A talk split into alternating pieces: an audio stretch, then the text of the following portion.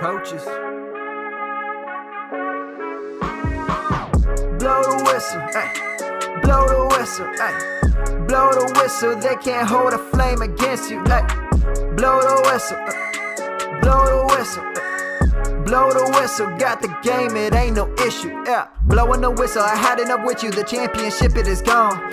Ain't listen to you, I can't give it to you, cause you don't know what I've been on. This is the coaches podcast, ripping up everything off that. Oh, welcome into the Fantasy Coaches Podcast.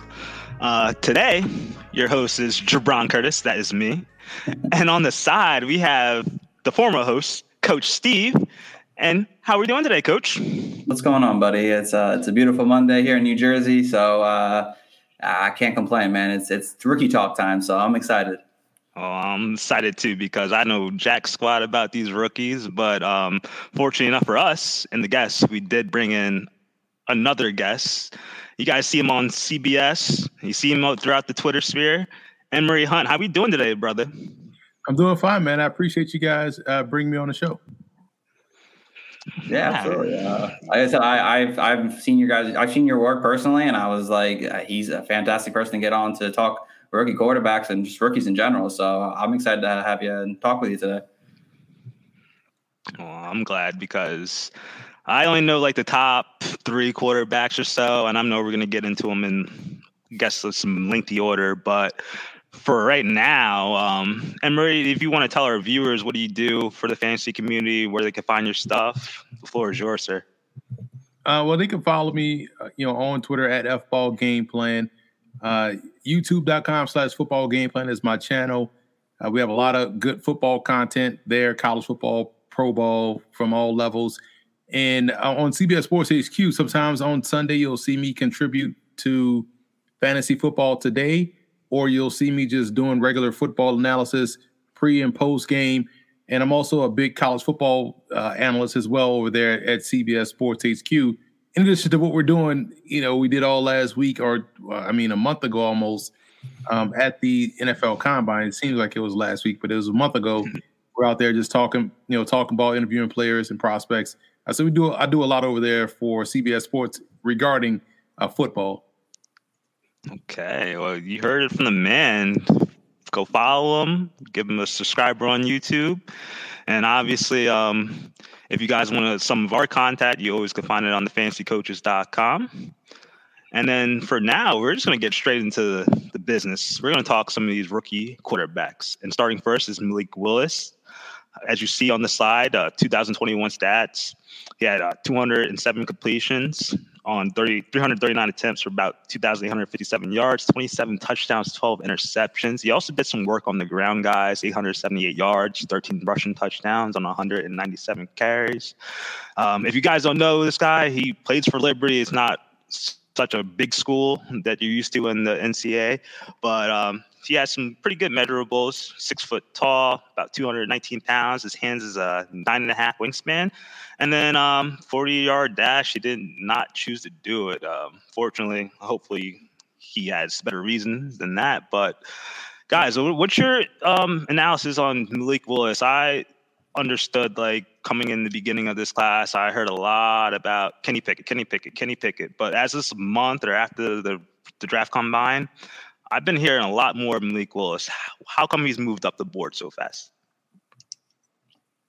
Emory, you can start on this one, my friend. Oh, I'm so. sorry. I should have asked. Oh. now, you know, Willis is someone that has been my number one quarterback since uh, the summer. You know, if we're talking prospect, we're talking, you know, tools. He has been the clear cut guy. You know, someone that has upside, work withable skill set. Uh, he's he's you know blazing fast. He has a strong arm. He's mobile, um, and he gives you that plus one capability. So you get a guy like Malik Willis, you're adding to your run game, not only with his own legs, but because of his legs, you're going to have whoever's your starting tailback is going to have the benefit of being uh, able to run against lighter boxes, more advantageous boxes, and so the running game is going to be dominant uh, with a guy like him just under center. So to me, he's someone that I would take in the first round. Everybody else to me is more day two. Uh, outside of Willis, Willis graded out as my number one quarterback in my draft guide, in which people can get at footballgameplan.com slash 2022 draft guide. Over a thousand individual scouting reports on a lot of players in this draft. Again, over a thousand. Uh, but he's number one, and he's to me the only guy that I would feel comfortable with taking in round one based off his skill set and his upside. Now, I'm gonna I'm gonna jump in some host and questions here for you, Jibbs, as well. But um, Emory, where do you think his best fit is that he could probably shine the best uh, in this coming draft here? It's funny because I, I love what, uh, and I said this back in October. I want to say in response to a tweet another analyst had talking about he's the best quarterback and he wouldn't get past you know pick number two, I believe, or something like that. And at the time, the, I feel like the Lions still had the number one pick, or he wouldn't get past so and so. And I said, listen, if he's that good, then he shouldn't get past the Lions because the Lions have the best setup, I thought, for Malik Willis. He doesn't have to start right away. And you look at their their roster, it, it's tailor made for a guy with mobility. They have a very good offensive line. They have DeAndre Swift in the backfield. They also still have Jamaal Williams in the backfield. So they got two dynamic tailbacks. You have a good offensive line. You got depth at tight end. And all you need now is someone that can add, you know, a, a little bit more firepower to the offense Plus, you have the luxury of playing Jared Goff. Now you can add some receivers later on in the draft. So you get Malik Willis in, in Detroit. I think that's the most ideal fit. Outside of Detroit, maybe someplace like Atlanta, now that they have Marcus Mariota, would be a very good fit where he doesn't have to play right away. This is the the guy that I would say normally I'm playing right away, but I feel like he needs a little bit more grooming. So I would say Detroit and Atlanta are the most ideal fits. And if you want to throw a wild card in there, Tennessee would be an ideal fit too.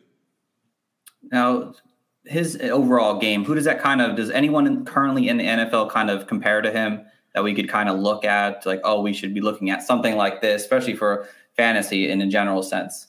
I say he's a more explosive version of Jalen Hurts. They're both built about the same, both real uh, muscular built uh, guys, both have tremendous leadership capabilities both have the ability to run, but Willis is faster and has a stronger arm. So he's a, a little bit more of a dynamic version of Jalen Hurts, but can control the game the same way. People focus on the team this year and what he did at Liberty, but last season in the 2021 or 2020 campaign, you know, they beat three ACC teams. They probably should have beaten the fourth uh, against NC State. They lost that game by one point. So they played a better schedule last year and had better results. They didn't have this as good of a team this season, so the results weren't the same. But last year, you know, they were really up there in, in the top 15 in the country and how well they played. And he kind of faltered a little bit down the stretch. But to go and beat Virginia Tech, to go and beat Syracuse, to go and beat these teams that that normally Liberty wouldn't be able to hold a candle to, it's all because Liberty uh, had the you know the special player on the field in, in Malik Willis. So to me, he is someone that has proven out there that he can lead a team, lead a franchise, um, but he does need some grooming. So for me, even though I have him number one, the guy I think is most ready to play year one is Desmond Ridder out of Cincinnati. Okay, Chips, you're, you're back, my friend, as a host. Okay, okay. Do you have anything to say on, on Malik Willis? Uh, you know, I'll, I'll mention mine later when we get to the rank when we do me and John's rankings. Emma, okay. we got him for only a certain amount of time here, so I want to make sure we get a, a lot of good information out of him. Okay, we're gonna put Henry through the car wash then. Uh, following Malik Willis, we're gonna go with uh, Matt Corral. Oh no, no, no sorry, Kenny Kyle, Pickett. Kyle, Kyle Pickett. Pickett. I'm sorry. Um, stats don't lie, but he had uh, 497 attempts on 334 completions, about 4,300 yards, 42 touchdowns, seven interceptions. A little bit of utility on his legs, 98 carries for 223 yards and five touchdowns. And um, some of his his height is 6'3", weighs about 217 t- pounds. His hands is eight and a half. 40 yard dash is 4.73. And our coach Steve wanted to mention that he is from New Jersey. So I don't know if that does anything in your analysis of um, Kyle Pickett, Emory, but give it's us some Kenny uh, on him. My bad. It's Kenny Pickett. it was up late doing this uh, slideshow. It's Kenny Pickett. So, right? Yeah, thank you. Kenny, Kenny, right. I've seen a lot of Kenny Pickett, man. Um, you know, and it's it's interesting because it's the games I saw him live. They always fall on a Thursday night. I'm always able to get out to that that Pitt North Carolina game, and so I've seen him over the years. That's why I always found this conversation surrounding Kenny Pickett fascinating, as if you know he's been playing like he played this year his entire career. I think he's a, a solid quarterback, not someone that I would say is a franchise changing quarterback. Um, he's more of a third, fourth round type talent. So he can be, to me, an upgrade to someone's QB2. So you look around the NFL and you see how terrible a lot of the backup quarterback situations are. Uh, and now, especially with, I don't know if we're going to have the same things that we've had the last two years with COVID, where your backup is going to have to play at some point, and you better have someone that's that's capable of driving the bus. Kenny Pickett to me is someone that's capable of driving the bus. Uh, so I wouldn't personally take him in round one. Um, I don't know if the teams view it that way, and he'll get pushed into the first round. But I just think that his talent is a bit limited in terms of uh, potential and upside. So it's what you see is what you're going to get. The arm strength is possibly not there. Um, everything has to be quick and on time. He tends to, to you know struggle a little bit versus pressure. So for me, it's more of a you know if you if you are someone let's say like the Giants, he probably would be a, a really good fit for you. You know, as someone that can help you to 2023 to where you go higher in the draft and take someone that can be your franchise guy. Because I just kind of see him as a stable QB2 at the next level. So we're talking like Andy Dalton.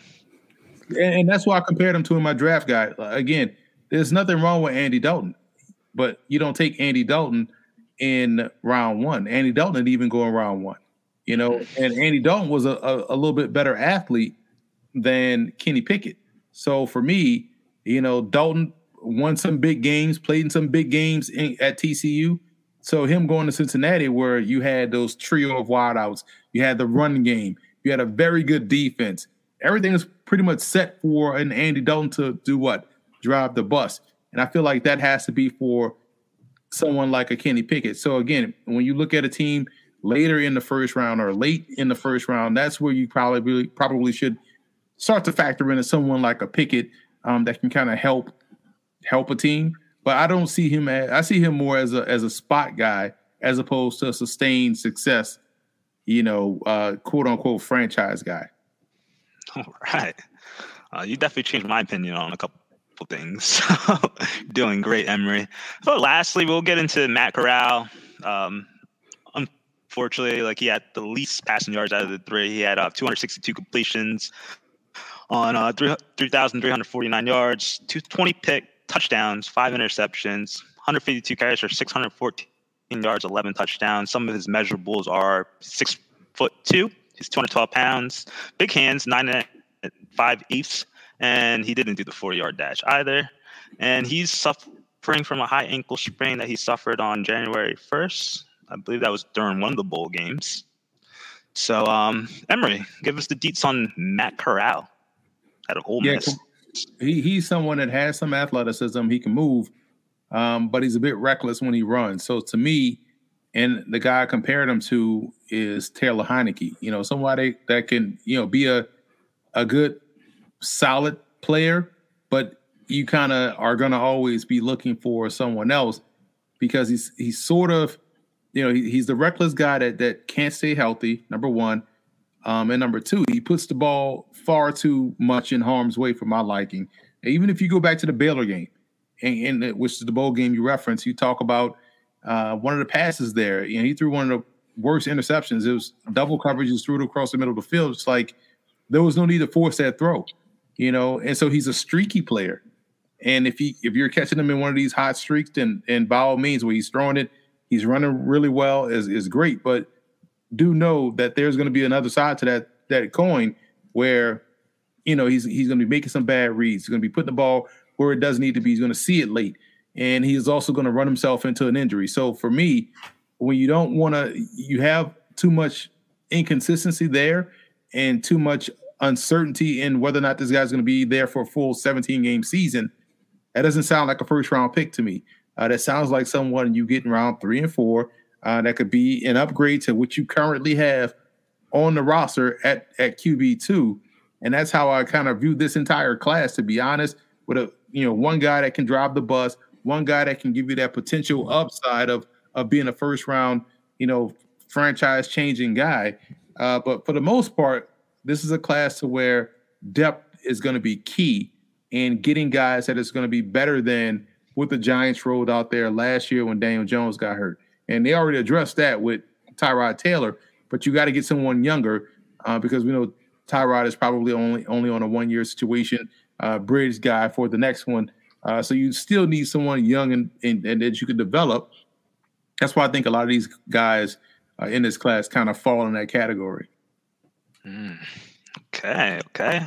Well, lastly, before we let you go, um, who's your favorite sleeper of the class? I know you mentioned Desmond Ridder before. Uh, I don't want to put words in your mouth, but is it him?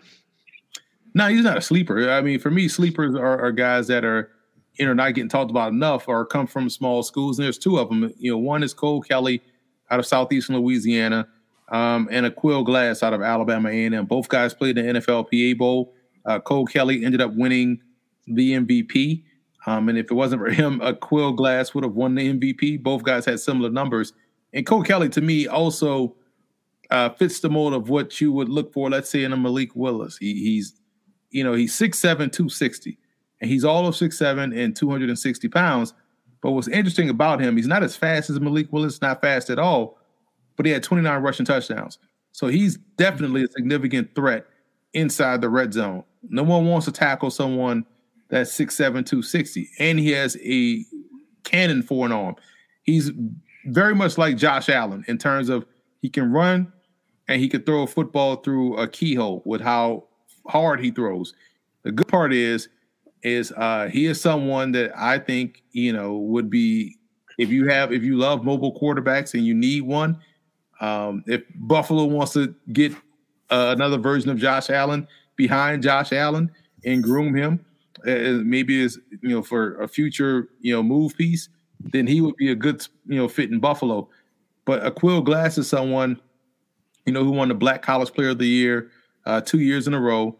Uh, just like Cole Kelley won the the Walter Payton Award last year, which is the FCS equivalent to the Heisman Trophy, and was a finalist this year for it, and probably should have won it this year again. So you got two guys well accomplished Aqeel Glass has all the attributes that you want from the position. He can throw the football with accuracy, touch, timing. He can put it anywhere he wants to on the field. He's not as mobile um, as a Cole Kelley, but throwing the football coming from that offense where he uh, where he played at Alabama A&M under Connell Maynor, who's a tremendous quarterback in in his own right uh, when he played in college and also played in the arena you know football league. So those two guys to me are players that will end up going on day three that that should have you know very good preseasons and give their team some optimism as hey we got a, a good developmental piece in the future I even know those cats. you're, you're bringing more and more news to my ear, Emory. But um,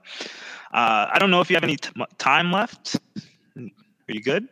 I, I didn't know if you guys had any questions or, or, or whatnot. Oh, John, before John, what's going on? Coach Nothing. What's going on, guys? How are John, you? Emory, Emory, this is John. He's our third Emery. John, if you had any questions uh, about any of the top three guys you wanted to get, uh, you know, through Emory's head here, I mean, you want? Yeah, I would actually just love to hear your opinion on. So the one thing I took away from Malik Willis uh, and you know, to me, he's far and away the number one. This is a fantasy show, and you know, he has every tool to be a fantasy relevant quarterback at the next level extremely well. The one thing I saw on film that I didn't love was some of his decision making. Are these coachable traits that you think someone can get their hands on at the next level and say, look, let's get you in the right system. Let's figure things out, kind of like they did with, um, you know, uh, what am I saying? Baltimore. Why am I blanking? Lamar Jackson. Lamar Jackson. Thank you. Similar to what they did with Lamar Jackson, where they said, look, if we give you too much decision making and too much, but if we let you just be athletic, more athletic than everybody else, we're going to have ourselves a quarterback. So it's it's just redefining what can be done with the quarterback position. Is is that am I okay? Am I right with that assessment, or is that am I just wrong? Well, here's the thing with Lamar that a lot of people missed on. This is why people missed on Lamar Jackson. He came out of pro style offense at you know, at, at Louisville. He, he ran that Erhardt Perkins offense uh, under Bobby Petrino. And where else people miss is that, you know, when you look at Petrino, we never got to see what Petrino would have looked like with Michael Vick because Vick went to jail that year. And that's why Petrino quit. That's the only reason why he left college to go coach Michael Vick. Here's what it would have looked like with, you know, Michael Vick and Bobby Petrino. It, it would have looked like what we saw at Louisville with Lamar Jackson. And so Jackson actually came in, and Baltimore had to adjust, thinking that he was only a one dimensional player when he really was what we've seen so far in the NFL. And, and so he's completely different to me than than uh, Malik Willis. Malik Willis is on that is a little bit on that uh, Jalen Hurts spectrum. You know, like early in the show, I compared him to a more explosive version of Jalen Hurts, where we saw Jalen Hurts progress every year as a passer because you know once he got benched at Alabama, he had to really recharge his batteries and, and, and reassess how he was going about his business. Because keep in mind, as a freshman, as a true freshman, he got Alabama to the national championship. You know, and it was on the strength of him running the football, taking a few timely shots down the field. Um, and then the next year they get to the playoffs and they, you know, he gets to, to the title game. They had to bench him for Tua. He didn't transfer. He stayed, re- retooled his game. It was getting, you know, sparse minutes throughout the season. And then they needed him again in the SEC title game and where you saw the work that he put in all year come to fruition where he had to beat Georgia with his arm. So with, with Malik Willis, just like we saw in 2020 uh, with a, a harder schedule, they were beating Virginia Tech. They were beating Syracuse. They should have beaten NC State. They, they got off to a great start in that pandemic year. And that was just his first season of playing college football. This year, the team wasn't as good. He had to really reassess and re- readjust. So he's he's trending in that Jalen Hurts direction. So I feel like if you go to a team, and I mentioned earlier, like Detroit or Atlanta, where he can continue the grooming process and then hit the field, he gives you the leadership. He gives you the plus one ability as a runner. He gives you the A plus arm to really work touchdown to check down in the passing game. His deep ball accuracy, in my opinion, is better than where Jalen Hurts was coming out of college. So I think Malik Willis to me is you know the the clear cut prospect in in a, in the class. And if you are a team that have you know that has a veteran right now that is basically a one year lame duck quarterback, i.e., a Jared Goff, i.e., a Marcus Mariota, i.e., whatever they're doing in Tennessee with Tannehill, you know, you can roll with a Malik Willis, and then you can just let him just just run because not only he helps you out, but whoever's going to be you know dotting an I in the backfield is going to. If you have Malik Willis paired with DeAndre Swift or you know a Derrick Henry, those guys going to easily crush over two thousand yards rushing um, let alone whatever Malik Will is going to get on the ground too. Uh, so I, I, I, wish he goes to a situation where he doesn't have to play this year, uh, mm-hmm. because that's how I think he can be his best uh, version of himself as a pro player. Cool. Okay. That was all really, really the only question I had. Because I, I, I think the rest of these quarterbacks, because it's funny, and you know we'll get into it more. But the rest of these quarterbacks, and Emory hit it on the head they're they profile more to me as strong backup guys. None of these guys really I look like I, I, watched and I said, yep, they, they could take that next step and be a huge player in the NFL. The, you know, Matt Corral, good guy, probably going to be a good quarterback. He'll he could spot start if you need him, but I don't think any team is going to fall in love with Matt Corral and say, let's build a franchise around this guy. That's just, and the only one to me that had that potential it was Malik Willis was the only one that I saw, and I said I could see a team really falling in love with this guy and saying let's try and build something around him. So, yeah, one of the, one of the places that people tend to, to force quarterbacks uh, in the draft class, is, I think, is uh, Pittsburgh. Mm-hmm. But Pittsburgh, if you look at what Pittsburgh's done, um, and maybe they still draft the quarterback or whatnot, but whatever. But if you look at what they what they did, they signed Mr. Trubisky to basically a, a you know a QB two type deal. They already had Mason Rudolph on the roster, and they tendered Dwayne Haskins, who is 23, 24 maybe. still hasn't started a full season. I think he may be turning 24, just turned 24. Still hasn't started a full season yet as a pro. They tendered him his original round tender. So if someone wanted Dwayne Haskins, they would have to have given the Steelers a first round pick. You don't do that for someone that you have no plan for. And if we're talking talent, Haskins is already better than Trubisky and Rudolph. So I think this is a situation where Haskins will beat out both Rudolph and Trubisky, and they will let go Rudolph and draft someone later in the draft um, to be their QB three or developmental guy. So I don't think Pittsburgh takes someone, and I know a lot of people have forced, you know, Malik Willis to a Pittsburgh. This doesn't seem like the aggressive move Pittsburgh is going to do to jump all the way up to get someone uh, when they still have ten. I mean, Dwayne Haskins again is he's been in the system for a year. They spoke highly of him at the combine of what he was able to do within the walls of that organization last year. And if we're keeping it 100, he beat out Mason Rudolph last year in the preseason, outplayed him, but they didn't want to throw him out there because they didn't have to. There was no reason to throw him out there. So just continue to work on him being a pro. I think he's probably one of the more, uh, you know, non-talked about pieces of this whole quarterback situation than anybody. Because as much as you know, people want to make him a punchline. There's no den- denying the talent that he had coming out of Ohio State and going into that situation. And we know Pittsburgh tends to let guys develop and play. I don't see Pittsburgh taking a quarterback. So for me, it's it's it's about which team in the top ten is going to either quote unquote reach or how far does a quarterback fall? Because I don't see. I, I and I know you're going to get three quarterbacks probably go in the first round, but I have a hard time seeing three to four first round worthy quarterbacks. It will be just yeah. 2012 all over again, or 2013 where you get your or 11 maybe where you get your your Christian Ponders and those guys going in the first round, where it's clearly that they weren't first round picks. Yeah. That's a, I remember that year. That was a holy smokes. Yeah, that, that was very that was Cam Newton year, correct? I think that was Cam Newton year. And then and then everyone else just got propped up on the Cam Newton hype, oh, and and then teams just went crazy. Yeah, Tannehill, not Tannehill, uh, Gabbert and Locker. Blaine Gabbert, Lockett, Locker. Yeah, yeah, a whole bunch of average. a whole bunch of average in that class, other than other than Superman Cam.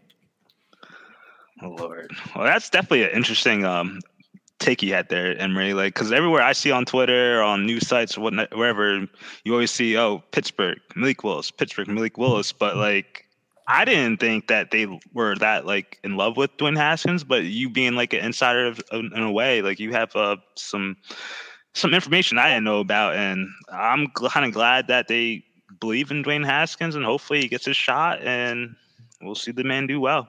Now, all this could change if they draft a quarterback in the first round. Obviously, that's that's different. Mm-hmm. But it, you know, I just don't see them. Even if they, let's say they take Kenny Pickett, he's better than Kenny Pickett. Right. And if it's a true open competition, it, will look like you know Dwayne Haskins should be the starter over Pickett, Gab, not Gabbert, but uh Trubisky and, and Rudolph. Like, yeah. Mm. I think teams are going to get scared about taking these yeah, quarterbacks sure. because now they're liable for five years or whatever they're going to have to do. So, yeah. But then it's interesting. You got some teams that sort of painted themselves into a corner, you know, like Carolina, who you think to yourself, like, they almost have to take a quarterback, which it's like, do you want to at that point? And it's like, I don't know. But if you're Carolina, you got heads will roll if you guys have another crap season. And so, you know, it's, it's, it's interesting. I think, I think there will be, a, a team that goes aggressive after a quarterback. I just don't. And to me, that quarterback is Malik Willis because I just think that he has the most tools around him. Um, but I think that there's a team that falls in love and takes a guy in the top 10. I, I, I just do.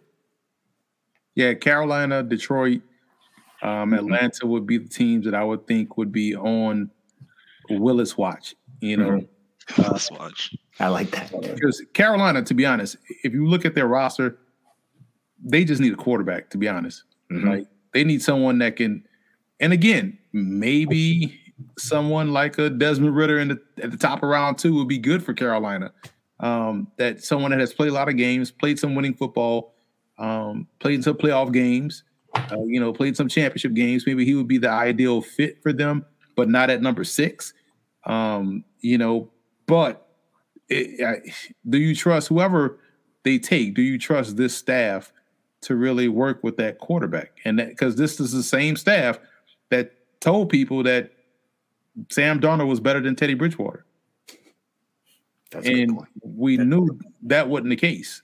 Like we knew there was going to be a you know a drop off from Bridgewater, who was injured that year, to Sam Darnold, and that's what it exactly was. Mm-mm-mm. It's high stakes, April 28th. For sure, man. Oh Lord. Well, that was excellent um, analysis, Emory. Uh, I don't know if you have to run now. I tried to get you off the podcast like 20 minutes before, a little preemptively. But is there anything else you want to say before you uh, leave us for today? I appreciate you guys having me on, and you know, again, you can go and order the draft guide at footballgameplan.com slash 2022 draft guide. Over a thousand individual scouting reports. It's the largest draft guide in history. So you talk about three quarterbacks here. We grade 70 quarterbacks in the draft guide, 120 something running backs, 150 wide receivers. So we, we go deep in that, that draft guide, the largest draft guide in existence ever. No one has a thousand individual scouting reports. Footballgameplan.com slash 2022 draft guide. Yeah, so check it out, guys, for sure. And Emory, um, thanks so so much for joining. This was uh, this was great. A lot of great insight. Uh, definitely, definitely loved having you on. Appreciate you guys. Thanks for having me on. Absolutely. Thank you. All right, boys. Just the three of us now. We are the three best friends that anyone could have. I'm just writing my notes. You're just I'm taking about to fantasy advice right now during the podcast. yeah, that was. Yeah. listen, Woo. yeah, I, I should have been. We're not over yet, guys. If you hear us this bullshitting right now, we're not done yet. But that, that was No, yeah, we gotta get fun. serious. I'm sorry. Yeah, Mhm. Emory was Emory had a short time frame. We had to get him, and then we wanted to have him talk and whatnot. And I want to get. Oh, I'm sorry. I'm not the host. Jibbs. Yeah, get out, get out of here. So, uh, guys, I know it's a little mumble jumble, but we're gonna get into our news segment halfway through the fantasy podcast, and um, I'm gonna bring to you Andy Dalton signs a one-year deal with the New Orleans Saints. Um, how do you guys feel about that? Short and sweet. No more Taysom Hill. Finally, thank gosh. Yeah, good backup. I think it what what it does to me is it sort of uh, just solidifies that I think the Saints are okay with Jameis Winston, and they're they're gonna just roll with Jameis, and Dalton's gonna back him up and maybe push him in camp a little. But yeah, it's a standard pro signing. Don't be All surprised. right, well, ESPN, Yahoo, make sure Taysom Hill's a goddamn tight end next year. We don't want no freaking quarterback. hoopla and Yeah, seriously. things going. Uh, so the NFL changed the playoff rules. This is like the Patrick Mahomes, Josh Allen rule now. Each team gets an overtime possession now, so that's pretty good. Uh, I wish that game in the NFC, AFC title uh, divisional game went like neck to neck, four more possessions. Weird news: Bruce Arians retires from the Tampa Bay Buccaneers. He didn't retire; he moved into the front office. Uh, We tired from coaching. Okay, retires Yeah. from coaching. Todd Bowles is a new head coach. In conjunction with that, Gio Bernard si- re-signs with the Tampa Bay Buccaneers. Over the Nothing. What happened? just just like last year, no no impact. there's no impact. Good Uh, locker room maybe- guy, great mustache. Yeah. Maybe we'll get a little bit more run without uh, just a couple more heads in the running Yeah. back room. I believe on Friday or Saturday morning, DeVante Parker was traded to the New England Patriots for a fifth round pick off the top of my head. Yeah. It was for a third round. Uh, it was Parker, Third. fifth round pick for a third round pick next year. Yeah. Well, they got themselves a playmaker, and I guess there's more room for Waddle to waddle on down in uh, Miami. And then this came in, I think, a little bit after three o'clock or so. But the Eagles and Saints made a trade. The Eagles get Trade alert. They traded the 16th pick, the 19th pick, and the 194th pick in mm. 2022 for the Saints' 18th pick in 2022, 101st, 237th, a 2023 first round, and a 2024 fourth round.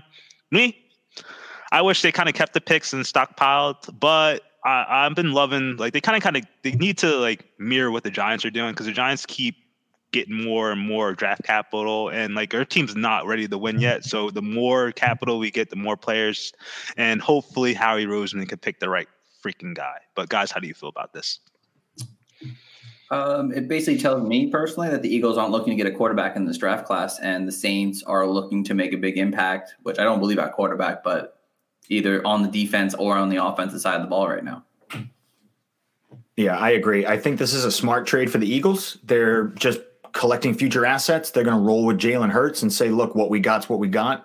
Um, and they're just amassing more picks in the future. I think it's a it's a good trade. They they didn't move down that much. Um, they moved down, moved actually up one pick in the first, and then got an extra. I don't think the Saints are going to be great next year, so that 2023 first could be higher than a top 19 pick. So I think it was a good good trade. Lovely. I'm in agreement, guys. but um, we're gonna get back into the QB talk, guys. Uh, yes. You just went over Malik Willis, Kenny Pickett, and we went over Matt Corral. But the fourth quarterback that we're going to talk about is Desmond Ridder. He had uh, 251 completions for 3,334 yards, 30 touchdowns, eight interceptions. He ran for 110 times for 355 yards and six touchdowns. Career best in the senior season in terms of a passer, fewest rushing yards in four years. So some of his measurable guys, he's six foot three, 211 pounds, huge hands, 10 inch, and he has a 40 yard dash of 4.52, guys. So, John, since mm-hmm. I know you've been dying for some mic time, I want to get you this question first. So, tell me a little bit something on Desmond Ridder. What do you like about him? One thing you like, one thing you don't like about him. So, one thing I do like about him is I like that his outside throws. The way he can throw outside the numbers is very a, a pro style throw, and that's what I look for because that's what you're going to be asked to do at the next level. He can do that really well. So um, and he can command an offense and command a pocket really well. You know, he can kind of shift with the, he's mobile but not running. Mobile in terms of he can move around behind the, the line of scrimmage. And so I think he can extend plays with his legs. I think he can make those throws outside the numbers. I think those are things that you look for in a pro.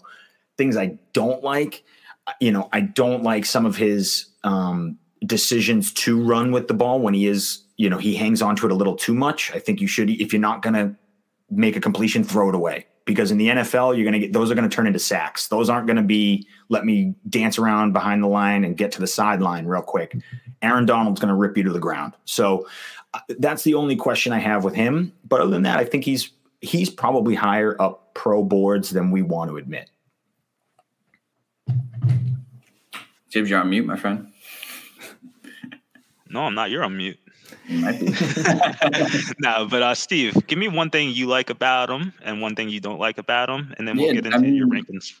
Yeah, I mean, no, I think we have one more quarterback to talk to after this. I think, but oh, um, just kind of like John said, honestly, I think he has the the make to be a good NFL quarterback. Honestly, I I I think he can make all these throws. He's able to throw on the run. He's mobile enough, like John said, to escape from the pocket when he needs to. And he, again, he made he was good through his college career. That's what I like to see. He was good through his college career, and he made a bigger jump his senior year as a passer, and became less of a mobile quarterback where it's just run, run, run. It's he actually threw the ball more, and you could see that in the in the PowerPoint if you're on you know YouTube or whatever. But again, his there's things that he needs coaching on, decision making. You know, his ability to handle pressure situations. Uh, his ball placement at times can be a little shaky. Uh, so those things are coachable, I think personally. Where I think if he gets into the right situation, he has a real good chance to succeed. I think if outside of Willis, he might have the biggest upside. It's just that he has these negatives that kind of bring him down. If he's coached right, if he's put into the right system, uh, Ridder could be a really good fantasy asset or just NFL quarterback uh, in this league. Okay. Speaking of right system, do you have a specific destination in mind that you would think that he'll have the best chance of succeeding in? Uh, I mean, I do. I love him in Pittsburgh still. Um, I don't think Pittsburgh will take him at the 20th pick overall, personally. Uh, but I, I did like him in Pittsburgh. I mean, the likely option that Detroit takes him at the end of the first round, beginning of the second round, that seems like a lot a logical destination if they don't want to make that reach from Willis. They get a similar quarterback with less mobility. uh, but I think he can make just as many throws as a guy like Willis can. So that those are the probably the best options, not the best options, but the likely options. John, do you have anything in particular? I would love to see him in Seattle. Um, you know, I, I, think Seattle still has some weapons. I think Seattle is the problem is Seattle's front office and as an organization, they've made it very clear that they're planning towards the future future, not this year future. So I don't even think that they're in the market to to you know take a quarterback and think that they're going to keep pieces around. I think they're more they're going to peel more pieces away if anything, but if the as the rosters are constituted, I would love to see him drop in there with uh, DK and Rashad Penny and Tyler Lockett and and have some. You know, I think he's got some real upside. Uh, I think I need to watch more college sports because when he brought up De- Desmond Ridder, I was like, "What? like this guy's real?" But he's, I, he's I think Seattle would be an interesting point. Like at least like given Emory's analysis and what you and Steve said, like the guy has the, I guess, untangibles that we all like for a quarterback to have. It just needs he just needs some grooming, and mm-hmm. obviously, I know like Seattle isn't any place. He ain't going any, anywhere fast, so mm-hmm. I think he could be groomed in Seattle. I like that pick as a destination, and then Steve, obviously, like I've been on Pittsburgh as well, but I'd rather see him go to like Tennessee or something because that does definitely give him a window and sit behind Tannehill. I don't know if he's going to learn much or any good things from Tannehill, but at least it's a, at least it's a destination. I think Ridder is either going to be a first round pick by the Lions because they're going to get that fifth year option, or they're going, or he's going to fall in the draft, unfortunately. Hmm. And it's not his talent. I think it's just the way this quarterback class that Emory said when he was on that people are just not found at this class year, class right now. And if they don't take if three quarterbacks to go in the first round, it's going to be like that 2013 class where uh, EJ Manuel went at the 15th pick, and then everyone was a second or third round pick. And I think that's mm-hmm. what's going to either it's either going to be like the Christian Ponder class or it's going to be the EJ Manuel class. That's what we're going to get. All right. Yeah. Well, enough with Desmond. We're going to go on to Mr. UNC boy. I'm guess he's happy with his team's uh, Final Four win on Saturday night. But Sam Howell 217 completions, 347 attempts for 3,056 yards, 24 touchdowns, nine interceptions, 183 carries for 828 yards and 11 touchdowns. Although it was his worst passing season in three years, it was a major surprise to his rushing ability. Uh, the man was six foot one. He weighs 218 pounds, nine and one eighth hand span, and these man, these quarterbacks don't want to run the 40 yard dash, man. These guys. I've uh, looked everywhere for the 40s. I couldn't find it anywhere. none, of them, none of them ran at the combine, basically. They probably is too slow. But uh, all right, Steve, I'm gonna start you off with Sam Howell. Um, uh, doesn't really have anything that glaringly pops off the screen, but why would Sam Howell be in uh, I guess the fifth spot in like dynasty minds or fantasy minds. Good spot, man. He's my number one quarterback in this draft class. Oh God! Oh God! Uh, okay. Yeah, so why is he number one for you? Please so tell the us. The way I see it is, I feel like because of the season he had this year, people are just turned off by Sam Howell as, as an actual quarterback. And again, this draft class is already in general just not a great class anyway. But the way I see Sam Howell is that he's a he's got some, some mobility to his game. He absolutely, you know, he was like a guy who was like maybe 200 rushing yards at most over his first three seasons, two seasons, and then this year he popped off for like 800 yards. And the reason was, I think, because he lost all his weapons last year. I mean, you lose Michael Carter, Javonte Williams, Dazz Newsome, uh, Dyami Brown. Like he lost basically his whole starting. He basically lost his four top uh, receiving uh, targets last season. And now it's not, it's college. You know, you're getting these young guys coming. It's not the NFL where you just pay people to come and play running back and wide receiver. It's young guys that need to groom and get better. So the way his season went, it, it looked bad. I mean, 24 touchdowns, nine interception. His first season, he, he threw 34 touchdowns his, his rookie year, and he threw 30 his sophomore year uh, with, again, talent around him. And I think he might not be a quarterback that can do it on his own, but I feel like if he's put in the right situation, he could be the best quarterback in this class year. He's got decision making issues. He's got you know issues against pressure, which most quarterbacks do. Uh, but he's got an underrated arm to me personally, and I think I think his accuracy, and I love accuracy in quarterback. If you haven't heard me talk about accuracy in young quarterbacks, I love it. He's a very accurate quarterback, and I think that if he's put in the right situation, he could end up being the best quarterback in this class. Where right now, I think a lot of people have him as a third, fourth, maybe even fifth, like you even said, Jibbs, uh, in this draft ranking. That's quite surprising that you have him number one, especially. I, I know, like, given the fact that he lost some talent around him, and UNC isn't going to be getting these five star recruits like Alabama and the SEC gets, but it, the ACC was. Um, if it helps, if I'm looking at a fantasy aspect, Malik Willis has a better fantasy value than Howell does. But if, in terms of an NFL prospect, I think Howell is, is better than Malik Willis. That's that's the only thing. Okay, because I was just gonna say like the ACC was incredibly weak last year. You seen like Clemson like uh, give up some of their dominance to Georgia. I mean Wake Forest and Georgia Tech and some of the other like non thought of ACC teams. So like that's why I kind of find it surprising, but everyone has is entitled to your opinion. Like I didn't believe you last year when you were talking Zach Wilson so much, and you kind of showed you showed me something, Steve. So I'm gonna I'm gonna give you a little bit. Uh, I'm gonna put a dollar in for your thought right there, John, buddy. Mm-hmm. Yeah, I know he ain't number one for you. Mm-mm. Mm-mm. No, no. He is not. Uh, Sam Howell to me is a is a. The reason why I don't like Sam Howell is one of the things that Coach Steve brought up, which is he can't elevate the people around him. He needs talent around him. He needs to be in a great situation, which as a prospect, I don't want to see that because we all know you're pro- you're not going to be in a perfect situation in the NFL ever. It's just, you know, it's rare. I think you know what makes guys like Joe Burrow so great is he can elevate the people around him. What makes guys, you know, like some of these great quarterbacks, these Justin Herberts, these Josh Allens, they can elevate their game and elevate the people around them. I don't think Sam Howell can do that. I think Sam Howell is good. I think he can run an offense. I think he could step in and certainly fill a gap.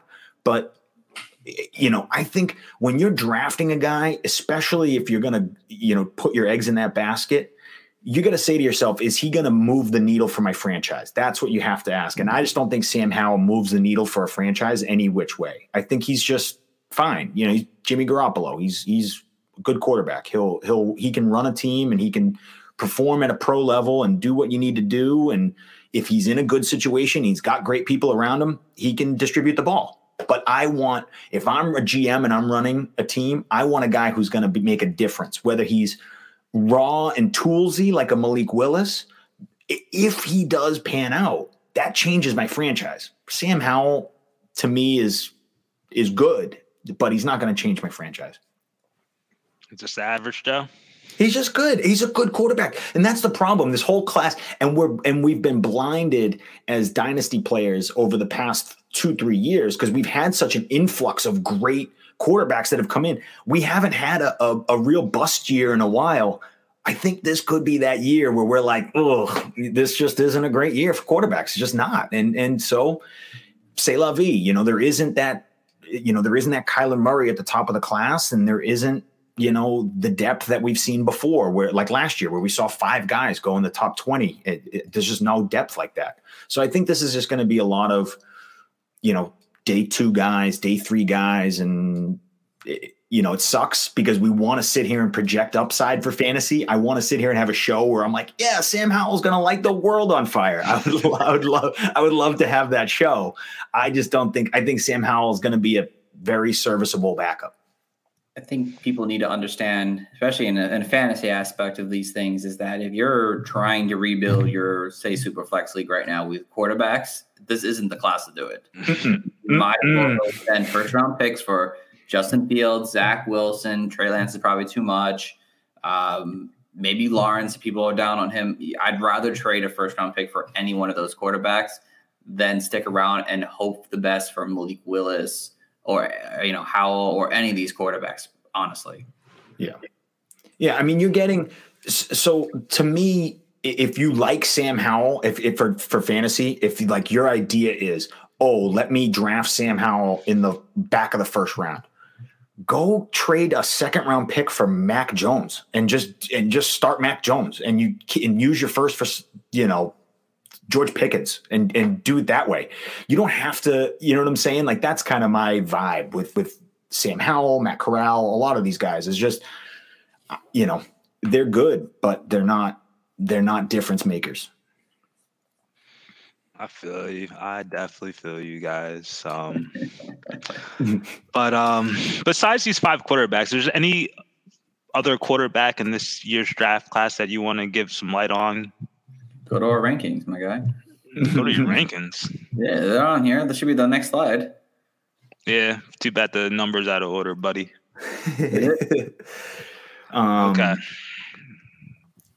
I would say Carson Strong. I like Carson Strong a lot. The, the when I watch Carson Strong, what he does well um, is he's got it's it, you know in his name. He's got a missile for an arm. He can he can throw the ball through the roof. So, you know, he's a toolsy guy with a good arm that you know kind of reminds me of like a Zach Wilson. Can make all those throws on the run. Can do all that different stuff. He's he's he's just you know where I where I think he falls short in terms of fantasy is his outside of the pocket imaginative. He's just not really. It's just doesn't he doesn't have it. But if the throw is there, if his first or second read is there, he can throw it on a dime and he can throw it sixty yards on a frozen rope. So I like Carson Strong a lot. Uh, he's my I guess my I'll air quote it as a sleeper, but uh, he's the one guy that we didn't talk about, but I, I think is is worth being talked about. Coach Yeah. Steve, who do you got for me? Yeah, I mean Carson Strong, he's probably one of the strongest arms in the class. He just his mobility is like an 85 year old man, really. Mobility is there. But he does have the passing abilities that some of these quarterbacks actually might above him might not actually have. Um, I do like Jake Coan from uh, Nor- uh, Notre Notre Dame. He was someone that I, I really liked. I feel like he presented really good, you know, leadership qualities there, ability to throw the deep ball. Uh, just an overall, you know, decent quarterback. That if he got a backup job somewhere and he had a start, he'd be okay. You know, he's got some accuracy issues, but um, he was somebody that I thought in the late rounds could be worthy of a pick. Uh, Bailey Zappe, he kind of runs a kind of like a mobility quarterback to some extent. Uh, but again, he wasn't anyone that was insane. Again, most of this class after even five was is it's pretty bad to look at, to be honest. Mhm. well, Yeah. well, I'm sure we'll have a lot of discussion when we get to the running backs, wide receivers, probably not Um, tight yeah, ends, obviously. uh, they're they're much more fun to talk about. That's for sure. Yeah, yeah, yeah, So yeah. much more fun. This is the Yeah. class to go for at least the wide receiver. The wide receiver class uh, podcast will be fantastic. It's just an it, we, we're we're in the mix of just an influx of great wide receivers over the past couple years, and it's another class of it of just awesomeness. It's so fun, yeah. And as as great as it's been, it's it looks like another fun class, which is which is so cool. And I'll tell you pretty Ah. early right now, before we go, Jibbs, uh, the RBs, depending on what John does, I don't have a John's rankings yet, but uh, the top seems to be pretty consistent. And then after four, it gets a little wild. So Oh, uh, love it, love it. you're, gonna you're guys are going to get a lot of different running back takes from us. Hopefully, we can fit it in in the hour. You know, we'll do our best. But uh, yeah, it, it's going to be interesting next week for sure. All right, one question for. Let me read this right. For John, why do you like Matt Corral so much?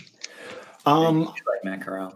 Why do I like Matt Corral? Um, I like so I what I liked about him on film was I liked that he could make the throws that you want to see a pro. Like I said, outside the numbers, you want to see a, a pro make these throws. I, I think he can run an offense. He can handle himself well in the pocket. He can move and manipulate a pocket well without having to give it up. So you know those are things that I look for. What he doesn't do well, he he makes bad decisions in, in the middle of the field, and in the middle of the field is where you throw your picks. And so, I- think he he could be a turnover machine at the next level, which is scary. But if things go well for Matt Corral, I think that they could they could go well. Well, he's just again to me he has more upside than a Sam Howell. I, Sam Howell is probably a better prospect, less you know less holes in his game but it's like I, I don't i don't want you know i don't need i don't need like average. I want if I want someone, I want someone who I think is going to be great. And I think Matt Corral has a little bit more greatness to him. Okay, well, it's an honest opinion, and you're you're entitled to it. So, yeah, and these quarterbacks, and by the way, I I've, I've, i know people who work in the Patriots front office, and nobody knows anything about these quarterbacks. There's there is a lot there is a lot of people who eh, pro, experts in the field that I talk to that are like, yeah, I have one person will tell me one thing about Kenny Pickett, and then I'll have a completely different opinion from someone else, and it's just like it, it's this class is really hard to gauge. Everyone sort of thinks Malik Willis is the guy, and then everyone else's numbers after that are are all opinion based on what you like in a prospect, and that's what's also fun. It's also what makes for good conversation. That's that's true. Yeah. But I know people who you know. I talk to I, I talk to people who have Desmond Ridder at two and, and think Desmond Ridder is you know sort of the guy and, and could be you know getting slept on and, and could be a top 20 pick and could be the guy that goes to Pittsburgh and I'm like yeah, maybe I mean it, we it's this class is just so strange this class is last year I feel like we kind of knew who the top three. I mean, it started getting iffy after Trey Lance, but we knew who the top five guys were. We all knew they were probably going to be first round picks. It's like we don't know anything about these guys. One could be in the first round, five could be in the first round. You know, it's crazy. It's crazy. That's that's the best way to put this class, to be honest, here for sure. For sure. Well, a nice little synopsis, guys, for this uh, episode is trust in your heart. Go get grab Malik Willis in your dynasty drafts, superflex yeah. drafts. Mm-hmm. Everyone else, you better just hold and wait. Don't be grabbing it just because it's a red QB in the sleeper app.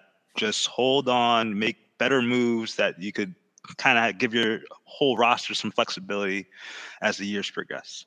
Right. For sure. And and and if what you're looking for is just a starter quality, my my point is a lot of these guys after Malik Willis are just starter quality guys. And if that's what you're looking for for for fantasy purposes, go trade for Kirk Cousins. You don't have to give up anything, and you can get Kirk Cousins on your team. and, and you don't have to give up, you know, much for a rookie pick or anything, if anything. So that's my been my sort of attitude towards these guys is like I'd rather have Mac Jones, I'd rather have Kirk Cousins, I'd rather have Derek Carr, I'd rather have some of these, and you could get trade nothing for these pieces and get them and they got a job currently. And they have a job currently in a, in a good scenario in a good situation, and you know they're going to play well. It's like you know that's that's how I feel about this class. If that if that says anything.